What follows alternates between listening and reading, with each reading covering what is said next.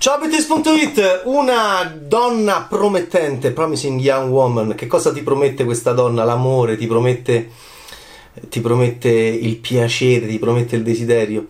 No, in realtà è una donna che probabilmente ha promesso a un'altra donna. Eh, lei si chiama Cassandra, l'altra donna a cui ha promesso si chiama Nina e in questo film eh, impareremo a conoscere entrambe, una in campo, una fuori campo. Una donna promettente di Emerald Fennel è uno dei film eh, rivelazione di questa annata particolare, anche legata alla pandemia di Oscar.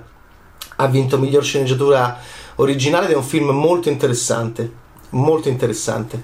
Allora, intanto siamo in una sorta di fantasia femminile dove Cassandra è molto forte, si traveste, ha contatti con hitman, ha contatti quindi con killer professionisti Vive con i suoi genitori come Alex in Arancia Meccanica, il film lo ricorda moltissimo all'inizio. In questo è quasi una sorta di cinefumetto, è molto interessante e anche un po' pericoloso quello che fa la Fennel e secondo me è nel finale che, diciamo, io almeno non sono particolarmente d'accordo, ma di cosa stiamo parlando? Stiamo parlando di una cittadina americana che sembra bellissima, di una, mh, mm, di una donna che vive ancora con i genitori che sembrano bellissimi e che sono bellissimi, sono Jennifer Coolidge e Clancy Brown. Lei è l'eterna Jennifer Coolidge, la mamma, è l'eterna Stifler's, Stifler's mom di American Pie e Clancy Brown è ancora un po' il Kurgan nel, quindi eh, Jennifer Coolidge è un'ossessione erotica comica per eh, maschietti allupati però simpatici millennial di American Pie, che è un ottimo film, e lei aveva diciamo uno dei ruoli più divertenti in chiave sogno erotico per adolescenti, la mamma dell'amico, la Stifler's mom, e lui Clancy Brown ovviamente è il Kurgan di, di è il Kurgan di Highlander che poi è diventato anche le ali della libertà e, insomma due attori estremamente forti ed estremamente grafici Jennifer Coolidge e Clancy Brown un po' troppo. Per i miei gusti vivono sono i genitori di questa Cassandra che è una ragazza che un po' ha perso la via eh, almeno dell'educazione nordamericana. È un film di Nord America che sembra molto cinefumetto. La Fennel è intelligente come cineasta perché sa, a differenza di altri, che l'immaginario del cinefumetto ha molto molto agito e ha vinto nella mente di tante persone negli ultimi vent'anni, non 5, non 10, non 15, 20 anni. E allora fa un cinefumetto che è un po' il problema anche del finale per quanto mi riguarda. Perché? Perché Cassandra è molto forte. Cassandra si traveste, ripeto, cambia, cambia il colore dei capelli, cambia, è una sorta di James Bond, ma è una donna. E che cosa fa? Fa finta de, di essere brilla nei locali, arriva, si fa portare a casa da questi maschi repellenti convinti di farcela, di potersene approfittare no? di, una, di, una, di, una, bella donna come lei, un po' completamente ubriaca, e lei poi all'improvviso, la tecnica di Cassandra è quella che all'improvviso eh, dice loro a questi maschi repellenti: Guarda che io non sono ubriaca, spaventandoli. Allora, la Fennel che fa? Tante cose. È anche autrice della sceneggiatura, quindi l'Oscar l'ha vinto lei, l'avete vista. C'è Margot Robbie in produzione, c'è Carrie Mulligan in, in produzione. Carrie Mulligan è Cassandra. Ed è una delle cose che mi ha convinto di più. Mi ha convinto, devo dire, un'attrice, che, un'attrice molto interessante, esplosa con An Education di Lon Scherfig, a volte troppo prima della classe come Natalie Portman, a volte troppo primo banco, a volte troppo perfettina, a volte troppo ehm, anche sorridente, accondiscendente. Questo è un ruolo che sono contento che la Mulligan doveva essere Miss Marks per la nostra Susanna Nicchiarelli. E questo è un ruolo che la Mulligan, secondo me, ha voluto moltissimo perché ha sentito che Cassandra potesse essere per lei più selvaggia, più volgare, più um, anche um, comune come donna rispetto a queste donne che che, ehm, che Mulligan ha fatto, sempre un po' di fantasia, però è rientrata in una fantasia anche lei, perché sì, Cassandra eh, è arrabbiata, Cassandra è furente, Cassandra vive con questi genitori che sembrano molto appiccicati nel film, Jennifer Coolidge e Clancy Brown, che sembrano veramente usciti eh, da, da un fumetto.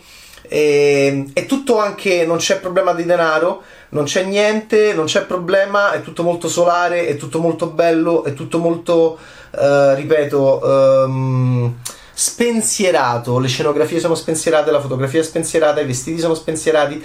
In questo la Fennel inserisce il discorso della donna che si vuole vendicare di qualcosa. Perché? Perché è una donna promettente, Cassandra, ma ha promesso qualcosa a Nina. E chi è Nina? Questo lo dovrete scoprire voi. Un'altra cosa che fa la Fennel è i comici. I comici fanno paura. I comici sono. è il momento dei comici. I comici sono horror, Jordan Peele. I comici sono thriller. In questo caso i comici sono tutti. È un momento di strapotere dello stand-up comedian all'interno dell'immaginario collettivo nordamericano. La Fennel lo percepisce e inserisce tutti i comici all'interno del, del cast. Eh, Molly Shannon, grandissima comica, tradizione del Saturday Night Live, Christopher Mintz-Pass, il McLovin di Superbad, altro film con maschi alluvati ma, ma gentili, ma carini. Il mitico McLovin, Christopher Mintz-Pass. Eh, Bob Burnham, uno stand-up comedian fortissimo anche in The Big Sick, eh, alto, alto, alto. Sì, è un uomo che va dove lavora Cassandra. Cassandra, come Emma Stone in La La Land, lavora in una caffetteria ma sputa nella... è un po' un, è un, po un Tyler Durden di Fight Club perché, perché è incazzata, è incazzatissima. Scoprirete perché ha questa missione, spaventare questi maschi, trarli in inganno, adescarli, far finta di essere eh, Brilla e poi eh, che qual è, qual è, l'agenda, dicono i nostri amici nordamericani, qual è, qual è l'obiettivo, qual è la missione, qual è, qual è, qual è la, la, la, ragione dietro cui c'è questo comportamento così strano. Allora, un po' come Arancia Meccanica di Kubrick, anche lei si veste e sembra assolutamente staccata da un approccio realistico alla vita. La Fennel fa un cinefumetto sostanzialmente e da Arancia Meccanica prende appunto l'inizio, vi ricorderà moltissimo Arancia Meccanica come lei è seduta su un divano, come lei sta dentro un locale. E questa sua, anche questo suo potere eh, torniamo a Bob du- uh, Burnham. È un ragazzetto alto, alto, alto che fa lo stand-up comedian, che recita un po' troppo come uno stand-up comedian, che è un famosissimo stand-up comedian e che ha fatto anche un film da regista che è andato molto bene al Sundance due anni fa. noi ce lo ricordiamo bene in The Big Sick, che è un grandissimo film su chi? Sugli stand-up comedian, vabbè, sempre già dato in produzione. Poi c'è Adam Brody nel cast. Allora, no, Bob, du- Bob Burnham ha un ruolo importante, fa questo signore che ma Cassandra, ma io mi ricordo di te, ma noi studiavamo insieme medicina, ma ti ricordi? Ma che fine hai fatto? Anche questo è un po' strano perché è la città dove tutti si ricordano di tutti, ma Cassandra se la ricordano all'improvviso in questo momento. È il trentesimo, queste sono diciamo le, le cose che, che fa la Fennel, è il trentesimo compleanno di Cassandra e, e, e, lui dice: Ma dai, però mi piacevi. E allora chi lo sa, chi lo sa che cos'è questo, chi lo sa se questo maschio com'è. Poi c'è Adam Brody che è, un, è stato anche uno sciupa femmine, ce lo ricordiamo divertente in Super Hero Freddy in Shazam. Ehm, e quindi eh, Alison Brie, un'altra comica molto brillante, fantastica in Mad Men. Laverne Cox, stupenda eh, in Orange is the New Black, è la capa eh, di Cassandra in questa caffetteria che è una fantasia, è una fantasia totale perché è la caffetteria gestita da questa donna stupenda, molto appariscente, che sembra giustificare con la sua potenza la, la, diciamo, la presenza della problematica Cassandra. Allora, il film della Fennel ripeto, è molto interessante, ma è anche problematico perché qual è la cosa che a me, eh, diciamo, non mi convince fino in fondo? È un buon film, ma cos'è che non mi convince fino in fondo? Tu non puoi, secondo me, giocare con 007 o col cinefumetto con eh, il superpotere, il superomismo, il superdonnismo, perché qua si parla di Cassandra.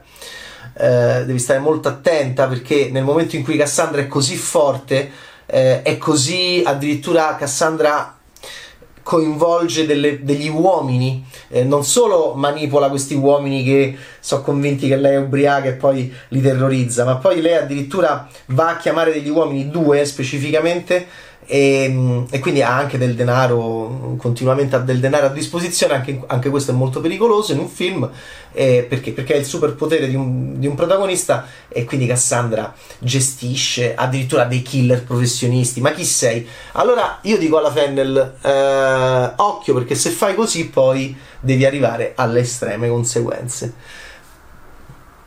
È un film, ripeto, su un argomento presentissimo, molto presente anche nelle cronache italiane, da che contesto storico vi sto parlando io, dai primi giorni di maggio del 2021, ed è un tema, mm, è un tema fortissimo, è bello vedere diciamo una, eh, una regista di 35 anni alla sua opera prima fare una cosa del genere, però è stata anche molto scaltra perché, perché ha reso il film, ripeto, una grande fantasia, eh, ma non le fantasie eh, maschili, alcune le ho dette in chiave anche di commedia super bad, American Pie, dove c'era Jennifer Coolidge che era la Stifler's mom, ma una fantasia secondo me invece in chiave, in chiave femminile che io contesto solo nella chiusa, per tutto ciò che lei aveva creato prima e eh, è una questione di squilibrio eh, all'interno del meccanismo del racconto cinematografico, secondo me. E, però, però, però, è un film che, diciamo, mh, mm, non passa inosservato, è un film di forte impianto produttivo anche grazie alla presenza di Margot Robbie ed è un film soprattutto, forse la cosa che mi ha convinto di più è Carrie Mulligan. È un film che, che ci restituisce un'immagine, prima parlavamo di immagini, no? Jennifer Coolidge forse è rimasta sempre Stifler's mom dopo quel personaggio straordinario di fine anni 90, Clancy Brown è sempre un po' rimasto il Kurgan dopo quel personaggio straordinario del 1986 in Highlander. E allora Carrie Mulligan era rimasta un po', secondo me, bloccata nella zona della, della, della, della, della creatura ehm, della creatura diligente, voglio usare questo termine, diligente, che è un po' il problema anche di Natalie Portman per me come percezione. E questo film la porta in un'altra dimensione, ehm, meno diligente e più, e più pericolosa, anche se io non sono soddisfatto del finale. Ok, e cosa fa anche la Fennel? E poi appunto... M- perché tutti sti comici? Qualche comico in meno? C'è anche Alfred Molina, che insomma è uno che con la commedia ci sa fare. Qualche comico in meno avrebbe reso, diciamo, il film meno una, una grande, un grande sketch. A volte sembra un grande sketch, una grande fantasia. E trattando un tema così eh, reale, realistico come come, come, come la prevaricazione sessuale maschile nei confronti delle signore, che è un tema presentissimo. Eh, io a, ripeto, non ne faccio una questione, ne faccio una questione proprio di equilibrio cinematografico perché il finale, allora io mm, non, non sono rimasto soddisfatto dal finale, ma per, per, quanto riguarda il resto, e soprattutto Carrie Mulligan, mi è piaciuta moltissimo eh, è un tipo di cinema molto interessante, diciamo, e che eh, con forza in questo momento eh, ha vinto eh, ed è andato molto bene nell'ultima stagione cinematografica. Eh, è il suo primo film, quindi appunto anche in questo caso sono molto curioso di vedere dove andrà la sua carriera. È una regista intelligente, è un artista intelligente. Emerald Fennel ha capito che, che il cinefumetto è ovunque e se lei vuole fare un film per i giovani, per le giovani, per i giovani maschi, per le giovani donne, eh, lo fa un po' cinefumetto, un po' troppo per i miei gusti. E, però ci sono per esempio anche delle, delle comparse ai limiti della caricatura maschile, soprattutto nella diciamo ormai già famosa eh, porzione finale. Eh, nel bosco ci sono questi uomini scelti con una certa capacità eh, Lendisiana mi, mi, ha ricordato molto Landis. Eh, il Landis eh, più bravo di sempre nel casting, lui che è un genio del casting Animal House. Il gruppo Delta è il gruppo Delta, il gruppo Mega è il gruppo Mega a livello proprio di, di, di fisionomica, tanto che eh, John Belushi reagiva immediatamente di fronte a un'immagine. Ecco, quella capacità lendisiana di capire perfettamente gli orribili del gruppo Mega e dargli dei corpi orribili, anche se non erano orribili, questo entrare nell'anima politica ed esistenziale di un personaggio attraverso il suo corpo, che è quello che fa un grande regista, eh, c'è, c'è, c'è. C'è nel finale, per me complicato, non posso scendere nei dettagli, di una donna promettente, ma c'è nella scelta degli uomini, mi ha ricordato moltissimo, moltissimo Animal House di John Landis come presenza di, di, uomini che dicono già molto con la loro presenza facciale, mentre prima il film era, di, era, più a sovrastruttura e in quel momento diventa più viscerale. È un film molto complesso, Una donna promettente, però è un film anche, a mio parere, eh, in questa sua complessità con degli squilibri poi magari se ne parla e se ne, diff- se ne, parla più dettagliatamente in altre sedi, in altri luoghi, in altri laghi. Ciao Bettaste, una donna promettente, io comunque mh, mm, sono convinto che eh, sia una promessa eh, anche già abbastanza mantenuta questa signora inglese di 35 anni al, seco, al secolo Emerald Fennel e sono molto contento per Cari Mulligan. Ciao Bettaste!